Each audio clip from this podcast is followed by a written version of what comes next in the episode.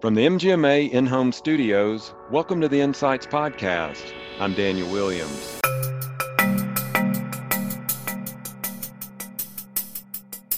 I, I, find that the greatest leaders are people of, of character. They're they're adept at building relationships. They are they are good communicators. They're they're confident as well. And and there is a difference between being confident and being arrogant. And uh, great leaders never cross that line, or or when they cross that line, they're willing to acknowledge it and know that they've done it. That's Steve Dickens talking about the qualities inherent in great leaders. We'll hear more from Steve in just a moment, but first, a word from our sponsors. Is your accounts payable process causing headaches? MineralTree provides HIPAA compliant, easy to use, end to end accounts payable and payment automation solutions. MineralTree is the leading AP and payment automation provider in healthcare, and they'd love to show you why. To learn more, visit mineraltree.com slash MGMA. It's time to take a closer look at how you run your business.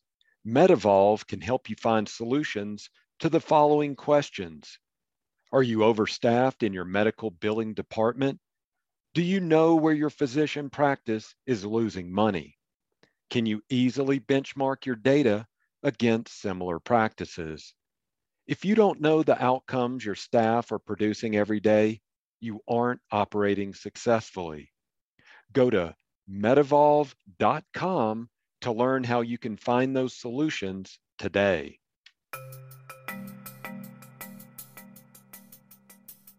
Our guest today is Steve Dickens. Steve has his FACMPE, his JD, and he's Vice President of Medical Practice Services at SVMIC. Steve joins us today for the first episode of MGMA's new Leadership Podcast series. Steve, thanks so much for joining us today. Oh, well, thank you for having me, Daniel. I'm happy to be here. Yeah, th- this is part of a new podcast series with MGMA on leadership. We're going to talk a lot about leadership today. To, so, to uh, set the stage on that, mm-hmm. how do you define great leadership or successful leadership? Uh, well, there there are a lot of qualities and characteristics to great leaders, and you know there there are a few that I've narrowed it down to, but but beyond that, great leaders are individuals who are focused on people, uh, the people who work with them, the people who work for them, the people they work for, the people they're taking care of, and and they're focused on the mission of whatever it is they're trying to do, whether it is a business or a charity or some other volunteer organization, whatever it may be. They they understand what the goal is and they move things along to do it. And I, I, find that the greatest leaders are people of, of character. They're they're adept at building relationships. They are they are good communicators. They're they're confident as well. And and there is a difference between being confident and being arrogant. And uh, great leaders never cross that line, or or when they cross that line, they're willing to acknowledge it and know that they've done it. But I, I, I think great leaders just care. They care about mm-hmm. people Mm-hmm.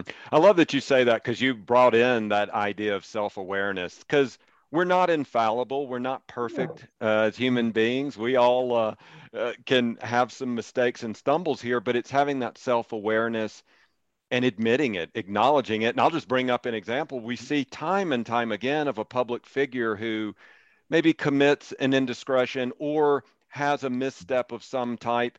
And it seems like they wind up getting in more trouble when they don't admit it. They try to cover it's the cover up that gets. And if we just go, you know what, I stepped I stepped in it on that one, and I don't want to just you know just you know uh, well you, you got to own here. it. You're you're yeah. right, and I'm you know you say that, and there are several examples that come to mind there, but you are right. We are all human. We all do things that that we would not want our mother to know that we've done, uh, but the easiest thing to do or the best thing to do is is to admit it and go on and you talk about that self awareness. Uh, I love people who challenge me that is that is one of the things that I really value about my employees.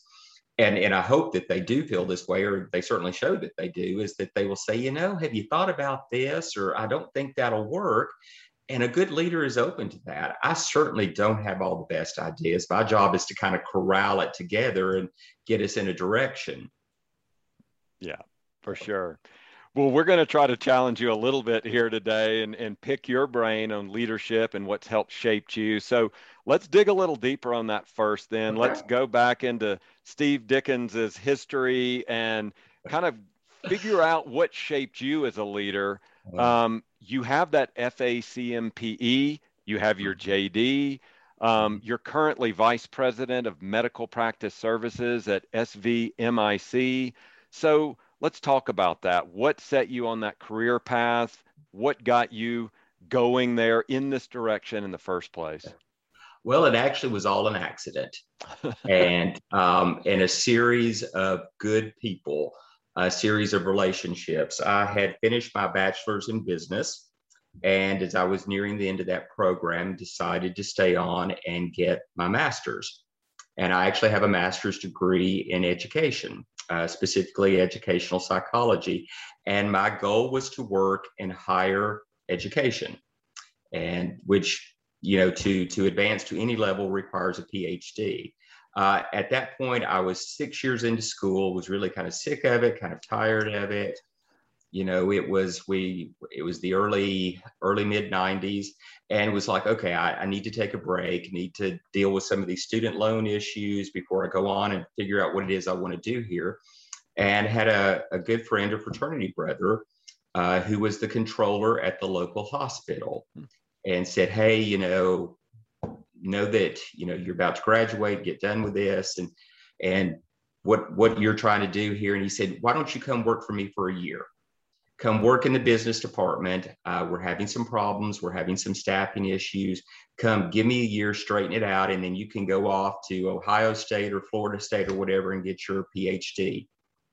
Well, so I took the job and I stayed at the hospital 10 years. but, um, you know, the thing was, I began developing relationships with people and I enjoyed what I was doing, and my career began to grow. And uh, you know, was of course very hospital oriented at that point before I was so much on the medical practice side. We did work with medical practices. We had doctors. I opened all of our rural health clinics, worked a lot with home care. But through that experience, realized there's a future here and I can make a difference with these people. And you know, had a lot of employees were doing a lot of good stuff. Healthcare was, you know, just at a different place in the 90s and early 2000s. And through that, made the decision, you know, I'm okay, really kind of tired on the hospital side here. It's very bureaucratic. And that was when hospitals were selling and going public and private and all those changes. And had developed some relationships with some of our uh, referring physicians. And one of them convinced me, hey, leave that, come over, run our group. So I left uh, to go run an ER staffing group and a mid-sized multi-specialty uh, group. And that was when I found MGMA. Okay. The, one of the things that the doctor said to me is, you know, we know you've been very active in the hospital association, you've been active in the home care association. And he said to me, those aren't our people. and he said, we, we want you to get involved in MGMA. We know that you'll do what you did. And so I literally started, went to my first local chapter meeting. And uh, the speaker that day was a past chair of ACMPE, uh, had been the treasurer to the MGMA board. And so it just kind of grew from there. I, mm-hmm. I got involved in MGMA. And in conjunction with this along the way there had always been a piece of me that wanted to go on and get that doctorate degree and mm-hmm. obviously i gave up on the higher education piece and decided that i wanted to um, had been looking at getting my law degree mm-hmm. and realized that with my background in healthcare and a legal education i could begin to do different things so i went to law school while i was running the group and that opened up doors and opportunities i ended up moving to Nashville, where SVMIC is headquartered. And when I did, that opened the conversation to, hey, you live here, we have a job opening. And so 14 years later, here I am.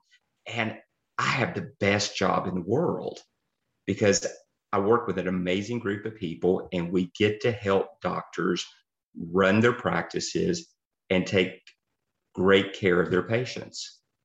So again, it was all kind of an accident. Mm-hmm.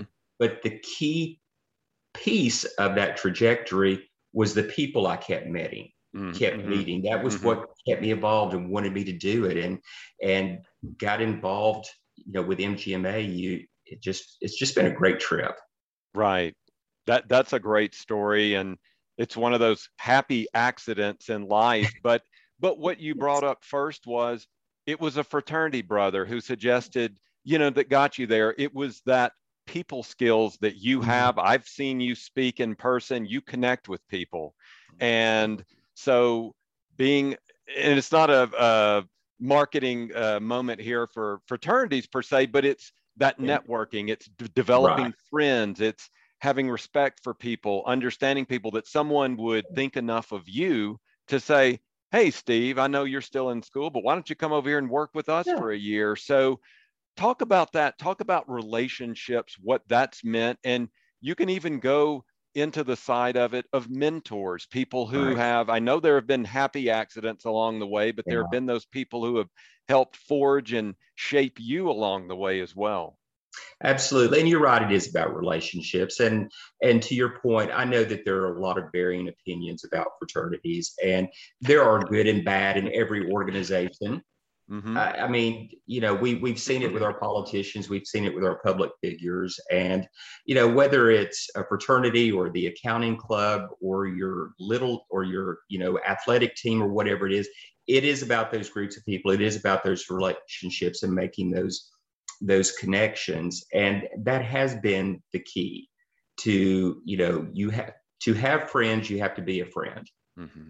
And to help other people when you can help them really repays it. And I've learned that lesson along the way when I was looking at, okay, what do I want to do now? What is the next step? And I remember getting a phone call from Dick Hanson, who at the time was the director, vice president of consulting at MGMA, and said, Hey, you know, want to talk to you about maybe if you would want to come join our team as a consultant at MGMA. And I had never talked to Dick. And I'm like, oh, okay. Yeah, I mean, we'd met, we'd never had any conversation interest about this, but found out he had called me because somebody else that he respected had said that she respected me and had given him my name.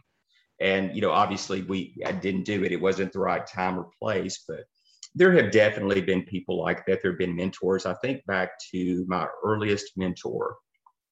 She was an RN she actually had developed the home care agency at the hospital. So here I am, I'm in my early 20s, and here's this successful woman. And I don't think she would care for me to say this, but she was as country as cornbread. and I, and she she's just hilarious. I you know we we still stay in touch, um, you know, a couple of times a year, but you know having been on this path of you know i want to be educated in these things and and i know how i talk or i know how people perceive how i talk and the accent and all those things. But she just embraced who she was and she mm-hmm. used it to her advantage because people underestimated her. And she taught me the lesson be who you are. Yeah. And and that has always stuck with me. I am who i am and the way i am and it doesn't take away from my talents or skills or abilities and so that was one of the the first things and she opened a lot of doors to me and introduced me to a lot of people. And you know I, I was always happy to listen to her to hear her stories to learn from her experiences. And and as the years have gone on uh, i mentioned that that first local mgma chapter meeting i went to the speaker was a past chair of acmpe well it was tom stearns. And tom stearns uh, is the overlord of MGMA in the state of Tennessee. And, you know, and so the opportunity to meet him and to open his network and uh, and since then, there have been so many other MGMA leaders. I think of all the, the board chairs and board members that I've worked with, the people who you know, saw something in me that let me proceed through committee chairs and eventually to the board. And there's something to learn from all of those people, uh, whether it's a harsh lesson that they've learned or a bit of advice. And, you know, the, the thing about having a mentor is, again, you have to be willing to put aside that ego to listen to someone else. Whether you choose to take the advice or not is up to you, but you can't go into it that I know more than you do. You can't go into it and get your feelings hurt because you hear something that you don't like. So there, you know, I, I think about, you know, Alan Beeson, Sheena Scott, some of those other great MGMA leaders, you know, Sarah, Sarah Holt and Chris Schoen, just just so many people, too many people to name, but each one of them, uh, Donna Knapp, you know, that the opportunity just to sit and listen to. That's the best part of an MGMA conference, in my opinion, is the networking and the people that you get to connect with. Mm-hmm. Talk about paying it back then, because so you started, uh, you know, in those early 20s, you found those mentors, but as you progressed in your own career, you've become a leader in the industry. And so, what's it meant to you to be a mentor and to be able to share some of that experience um, with others as well? Well, I, I, I, have been very fortunate and I have been very blessed. And, and certainly there have been dark days, uh, things that I wish, you know, I had avoided or could have undone. But when I do think back on my career trajectory, there are two defining experiences. One is my fraternity experience, which instilled in me this belief of community service and this belief that we walk in the path of uh, those who have come before us. And therefore, it is incumbent upon us to leave it better than we found it. The second defining experience has been MGMA, which has done the same thing for me. Uh, so, in one aspect, I've had this opportunity that enhanced my personal life. And then I've had this opportunity that has made all the difference in my professional life. And I'm quite cognizant of the fact that I would not be where I am and enjoy the life that I enjoy had it not been for those relationships I developed in MGMA. And, you know, having grown up in a small town and, you know, basically rural Tennessee. And, you know, the idea of getting to go to college, much less end up with, you know, uh, a law degree or be vice president of a billion dollar corporation were just all pipe dreams.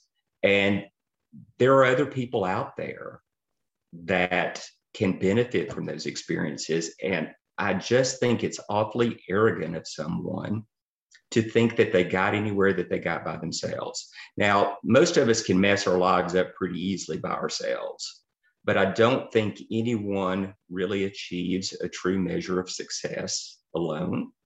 Mm-hmm. And, and that's the responsibility to to pay it back to pay it forward to leave it better than you found it if you don't do that i, I think that it's reflective of your character it's, it's selfish mm-hmm to you know I, i've met so many people you know who have you know been in leadership roles and you know whether it's as a president of an organization or a chairperson or whatever and someone comes behind them and they're so critical. Or you know the person who follows them can do nothing right. And just because they do things differently and maybe because they do things better I, I think you should celebrate those successes I, I want every organization I've been in, I want the person behind me to do better than I did. That's awesome. So we've been talking about what we can learn from other people. Uh, having seen you give a presentation on numerous occasions, you also love to absorb information and and bring tools that you get from books that you've read. So is there a book or a couple of books you want to share with us that have helped shape your leadership style? Sure. Um, you know, there are a lot of different different authors that I like. I like John Maxwell. Got the opportunity to meet him a few years ago to MGMA. I, I like Dr. Mary Kelly. You see her a lot on the MGMA circuit. But there, there are really two books that I think are, are my guiding arch. I, I love uh, Tracy Spears. She is um, a frequent speaker at MGMA, and you know her books on leadership are just so down to earth. They're they're just so you know they're they're not elementary, but leadership is simple. Mm-hmm. It's just not easy.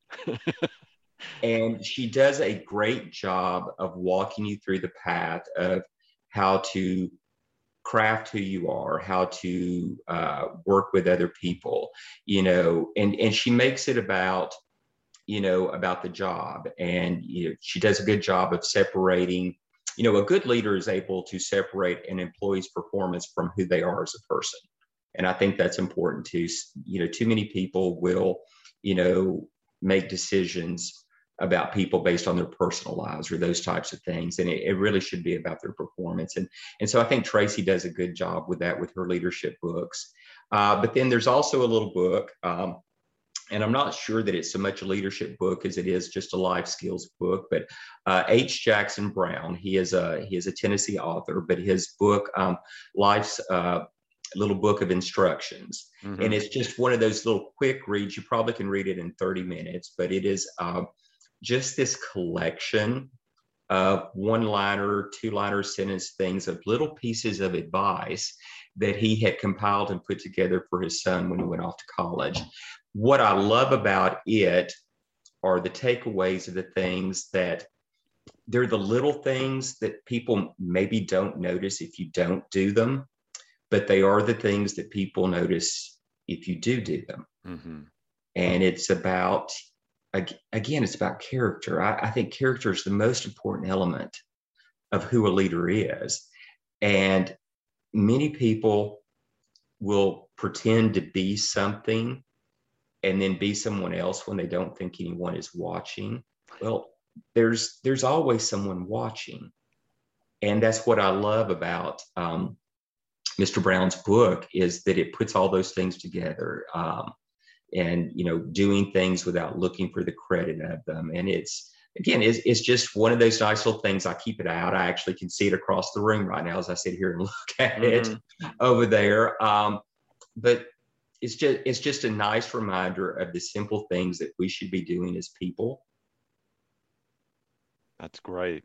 Um, what we'll do is uh, in the show notes of this episode i will share links to tracy spears books and okay. Mr. Brown's book as well. Okay. So our audience can click on that if they want to uh, get a copy of those books or just do a little more research on them. So thanks for sharing those. I, I want to switch gears now. I want to put leadership into context of what we've all been going through since March of 2020 with the pandemic. It has really challenged mm-hmm. leaders, challenged anybody, but particularly if you're in that leadership role, it's challenged you as well. So, what has that experience revealed to you as a leader?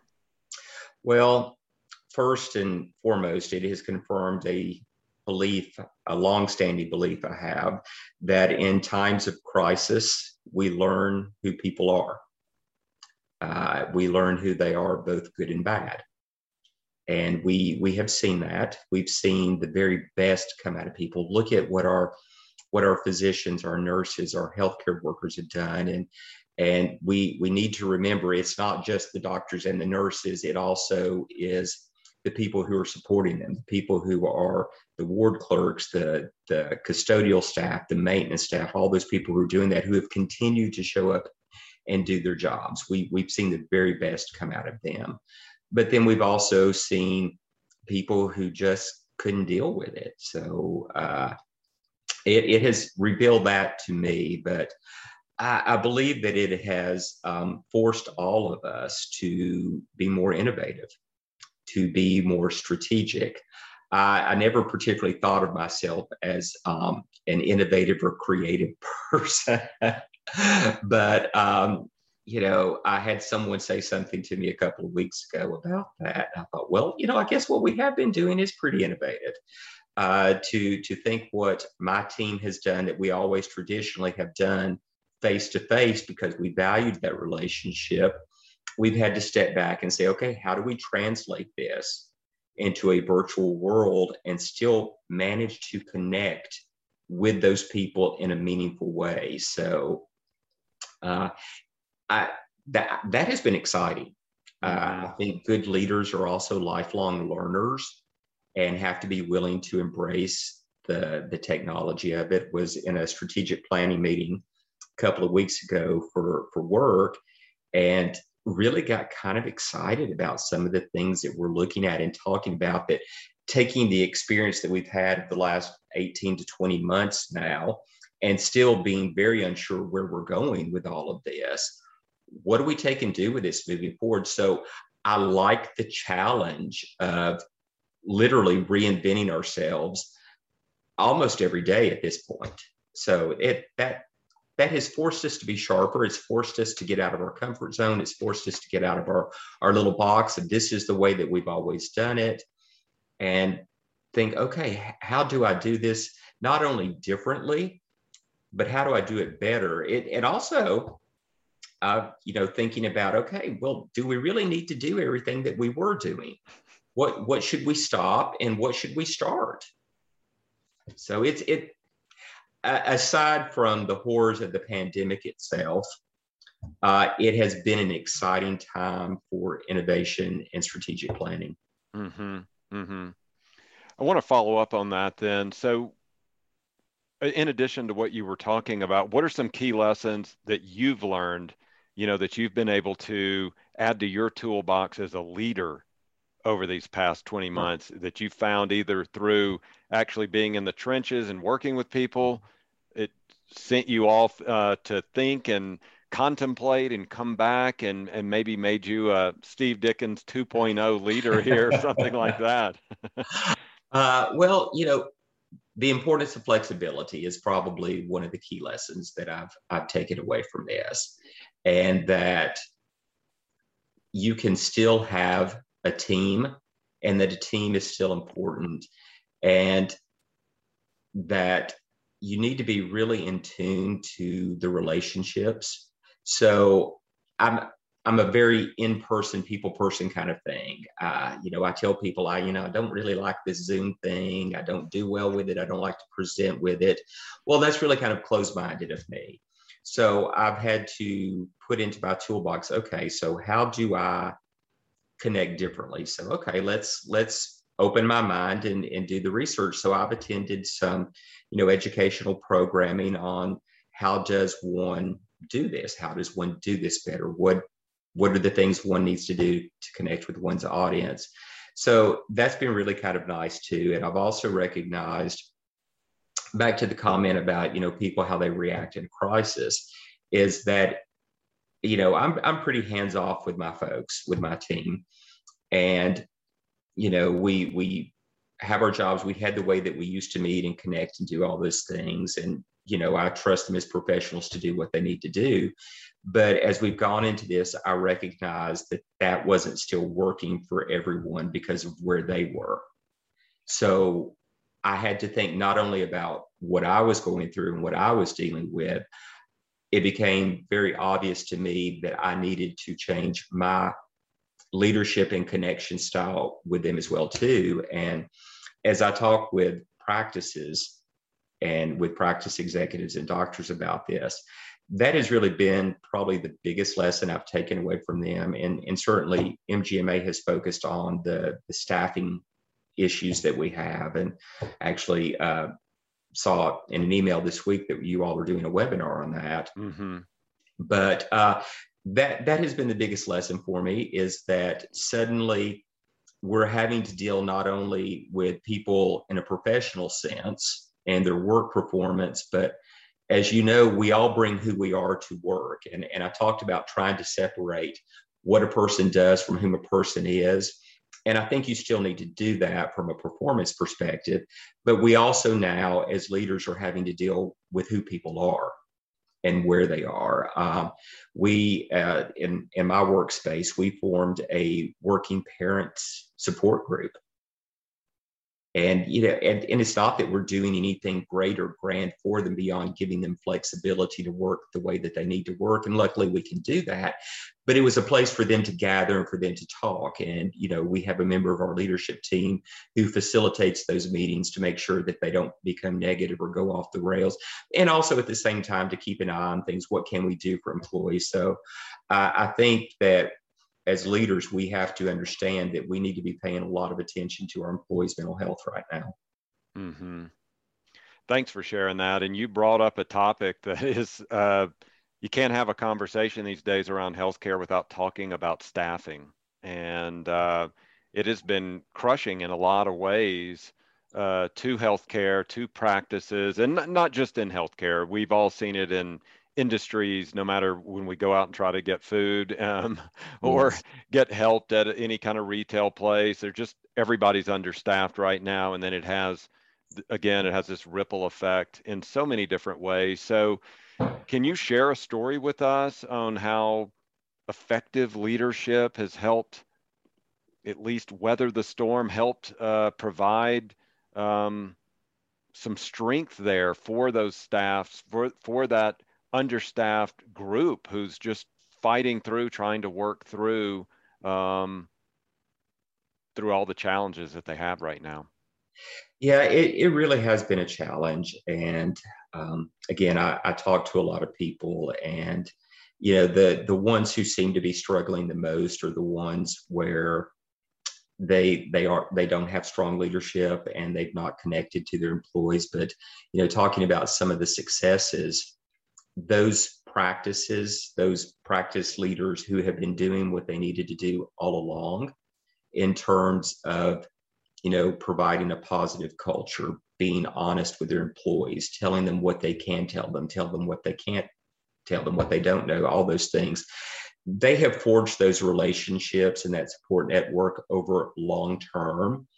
And you know, they they've created that culture of we're all in this together, and they have in gendered a sense of loyalty from their employees and was talking to a, a group administrator. And um, it's not a huge group you know she's got five or six doctors.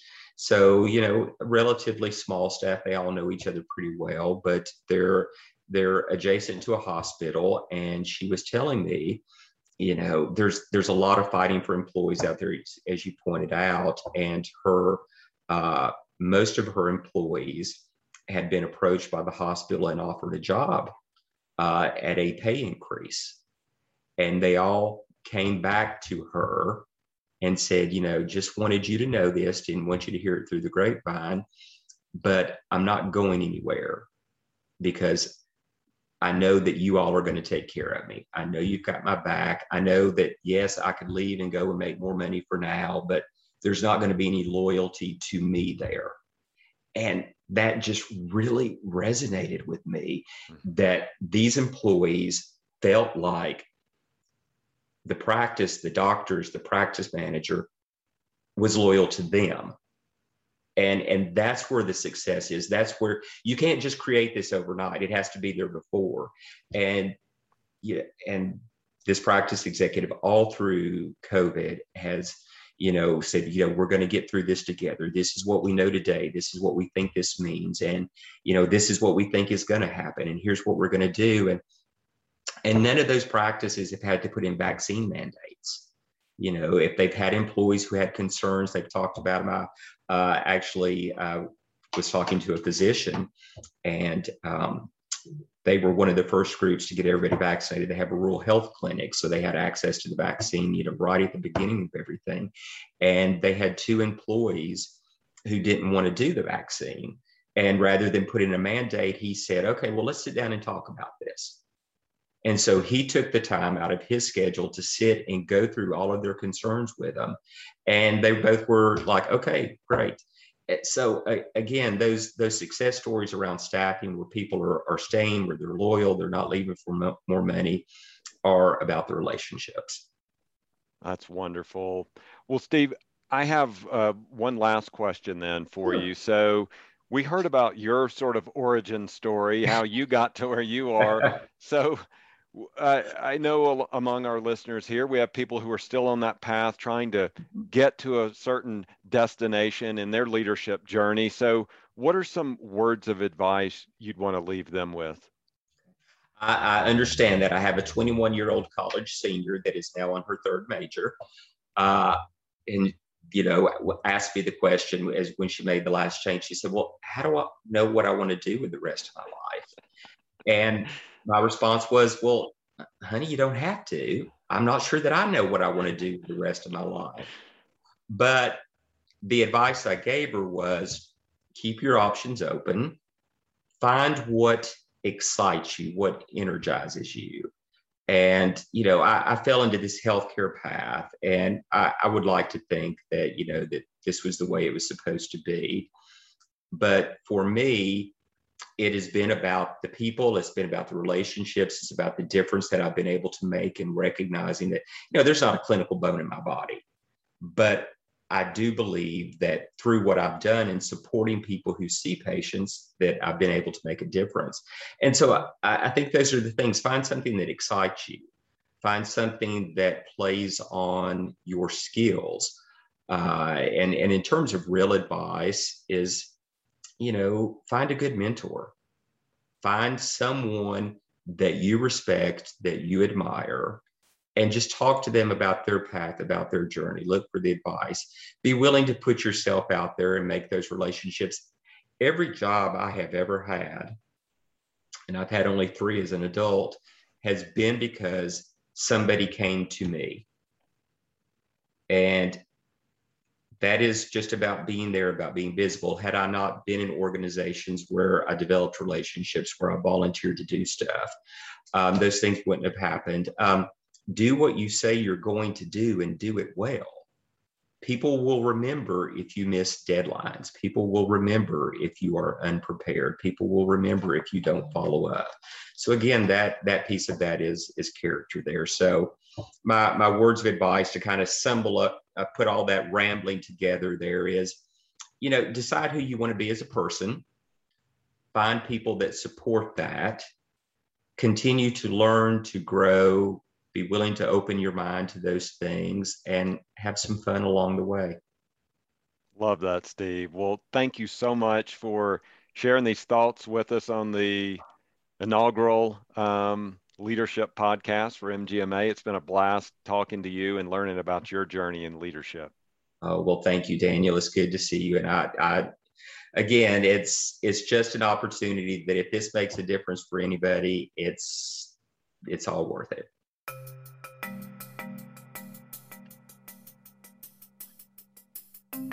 Well, that's going to do it for this episode of Insights. Thanks to our guest, Steve Dickens.